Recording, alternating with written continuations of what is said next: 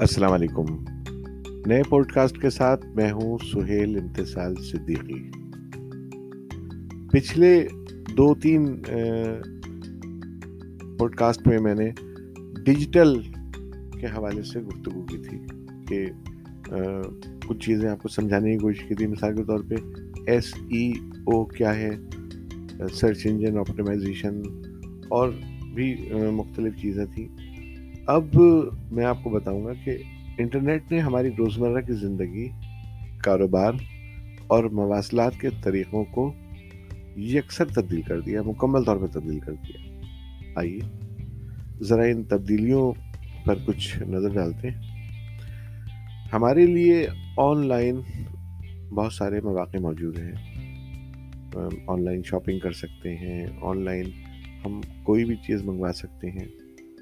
فرض کیجیے کہ آپ بڑے یا چھوٹے پیمانے پر اگر کوئی کاروبار کر رہے ہیں یا کوئی موضوع متعارف کروا رہے ہیں، ریسٹورینٹ، ہوٹل، کیفے، کھانے پینے کے کام سے منسلک ہیں یا دیگر خدمات یعنی سروسز فراہم کرنے والے کسی بھی شعبے سے وابستہ ہیں یا غیر منافع بخش تنظیم چلا رہے ہیں۔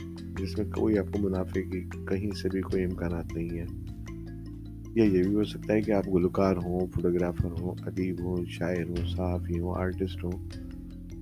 تو بغیر کسی ویب سائٹ کے آپ ادھورے ہیں۔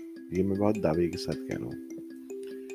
ویب سائٹ کے ذریعے آپ اپنی صلاحیتیں، خیالات، اپنا فن، اپنا کاروبار اپنی شخصیت کو دنیا بھر میں متعارف کروا سکتے ہیں۔ ڈیجیٹل دنیا میں اپنے وجود کو منوانے کا یہ سب سے سستا اور بہترین ذریعہ ہے یعنی ویب سائٹ کے ذریعے اپنے آپ کو متعارف کروانا۔ یہ سب سے آسان طریقہ ہے۔ اور اس عہد کو، موجودہ عہد کو ڈیجیٹل عہد بھی کہا جاتا ہے۔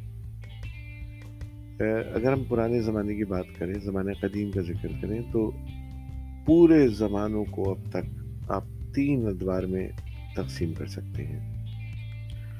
پہلا دور، زراعت۔ دوسرا دور، صنعتی انقلاب۔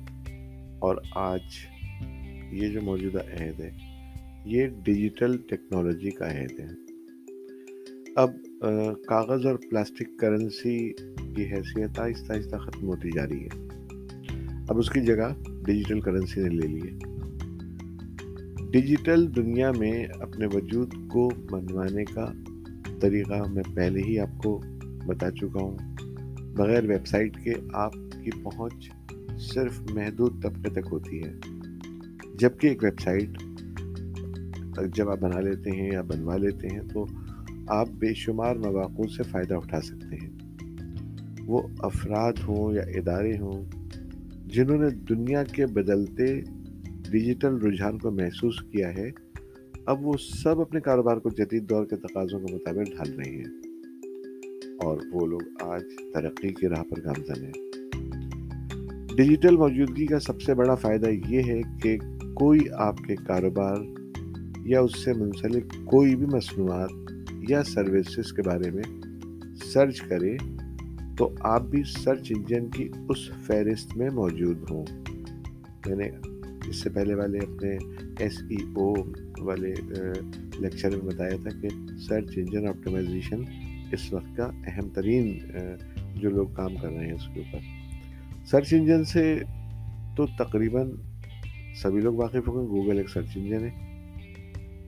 اور ایک ایسا پروگرام جس کے ذریعے یعنی سرچ انجن کے ذریعے آپ دنیا کے کسی بھی ایک لفظ، ایک جملے سے پورا کانٹینٹ پورا مواد تلاش کر سکتے ہیں۔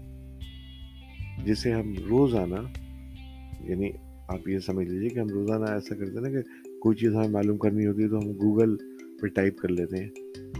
تو جس طرح سے گوگل پر ہم اپنی پسند کی ویب سائٹ یا کوئی بھی چیز تلاش کرتے ہیں تو گوگل کے علاوہ اور بھی کئی سرچ انجن ہیں جس میں مدد لکھتے ہیں، لیکن گوگل اس میں سر فہرست ہے۔ مثال کے طور پہ اگر کوئی شخص گوگل پر لکھتا ہے، فوٹوگرافر اسٹاک ہوم اور وہ سرچ کرتا ہے اور آپ کی کمپنی اس فہرست میں نظر آتی ہے، تو آپ کیسے اس کا فائدہ اٹھا سکتے ہیں؟ دراصل امکانات بنیادی طور پر لامحدود ہیں، بے پناہ امکانات ہیں۔ جب ایک وزٹر یا ایک صارف آپ کی ویب سائٹ کے لنک پر کلک کرتا ہے، تو وہ آپ کی ویب سائٹ پر جا کر آپ کے بارے میں بہت کچھ جان سکتا ہے۔ آپ نے جو تصاویر لی ہیں اپنے اسمارٹ فون سے یا اپنے ڈیجیٹل کیمرے سے، تو وہ اس کو دیکھ بھی سکتا ہے اور ان کو فہرستوں کو دیکھ کر ان کی قیمتوں کا بھی اندازہ لگا سکتا ہے۔ آپ کے اسٹوڈیو پہنچنے تک کے لیے وہ نقشہ بھی دیکھ سکتا ہے۔ یا آپ کی ویب سائٹ پر جو فارم موجود ہوگا، اس سے کچھ سوالات بھی پوچھ سکتا ہے۔ یہ بھی ممکن ہے کہ صارف سماجی رابطوں کے صفوں پر کلک کر کے تصاویر، تاثرات یا مزید کانٹینٹ یا مزید مواد جتنا وہ لینا چاہتا ہو، جاننا چاہتا ہو، یا جتنا اس کے اطمینان کے لیے ضروری ہے، وہ حاصل کر سکتا ہے۔ تو آپ کی آن لائن موجودگی آپ کے ممکنہ گاہکوں، جو آپ کے کسٹمرس ہیں، ان کے رجحان کے بارے میں آپ کو معلومات بھی فراہم کر سکتی ہے کہ وہ کیا چاہتے ہیں۔ اور آپ ان کو کیا فراہم کر سکتے ہیں۔ آپ ہدف شدہ آن لائن اشتہارات کے ذریعے ان لوگوں تک آسانی سے رسائی حاصل کر سکتے ہیں۔ مثال کے طور پہ، آپ کا اسٹوڈیو اگر اسٹاک ہوم میں ہے یا کراچی شہر میں ہے، تو آپ اپنے اشتہارات کو اپنے اسٹوڈیو کے ارد گرد مخصوص جغرافیائی دائرے کے اندر محدود کر سکتے ہیں۔ کہ آپ کے اشتہار پر کتنے افراد نے کلک کیا؟ کتنے لوگوں نے آپ کی ویب سائٹ دیکھی؟ کیا انہوں نے کوئی خاص معلومات پہ کلک کیا یا کچھ اور جاننا چاہا؟ کس صفحے پہ وہ لوگ کتنی دیر تک رکے، کتنی دیر تک وہ ان میں سے کتنے مرد تھے کتنے خواتین تھے یہاں تک کہ ان کی عمریں کیا تھی یہ سب ایک تجزیاتی پینل ہوتا ہے انالیسس ٹول اس کے ذریعے سے جان سکتے ہیں۔ تو شروعات کے لیے جب ڈیجیٹل دور میں داخل ہوئے ہیں، تو پہلی چیز میں نے آپ کو بتایا کہ آپ کو ویب سائٹ بنانی ہوگی آسانی سے۔ ڈیجیٹل دنیا میں، ڈیجیٹل عہد سے اپنے آپ کو ہم آہنگ کرنے کے لیے۔ اور اس کے ساتھ ساتھ موبائل ہیں، دیگر ڈیوائسیز ہیں، سوشل میڈیا ہے اور بھی کئی متبادل ہیں۔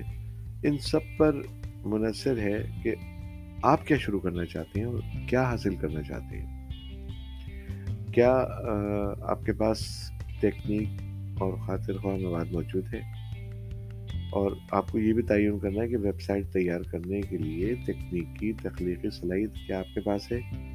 یا یہ یہ بھی ایک فل ٹائم جاب ہے یوں سمجھ لیجیے اور اس کے لیے بہت زیادہ محنت کرنی پڑتی ہے۔ اس کے لیے آپ کو پیشہ ورانہ خدمات حاصل کرنی پڑتی ہیں، جن کے لیے پیسوں کی ضرورت پڑتی ہے۔ اور غور کریں کہ قیمت اور وقت سے آپ کیا، کو آپ کیا دے سکتے ہیں؟ مطلب واضح ایک حقیقت پسندانہ بجٹ اور مناسب شیڈیول کا تعین کس طرح کر سکتے ہیں آپ؟ ہزاروں چھوٹے کاروبار روزانہ ویب کا فائدہ اٹھا رہے ہیں۔ صرف ایک اچھی ویب سائٹ جو ہے، اس کے ذریعے آپ دنیا کے کسی بھی حصے میں کاروبار کر سکتے ہیں۔ اور اس کو آپ نظر انداز بالکل نہیں کر سکتے۔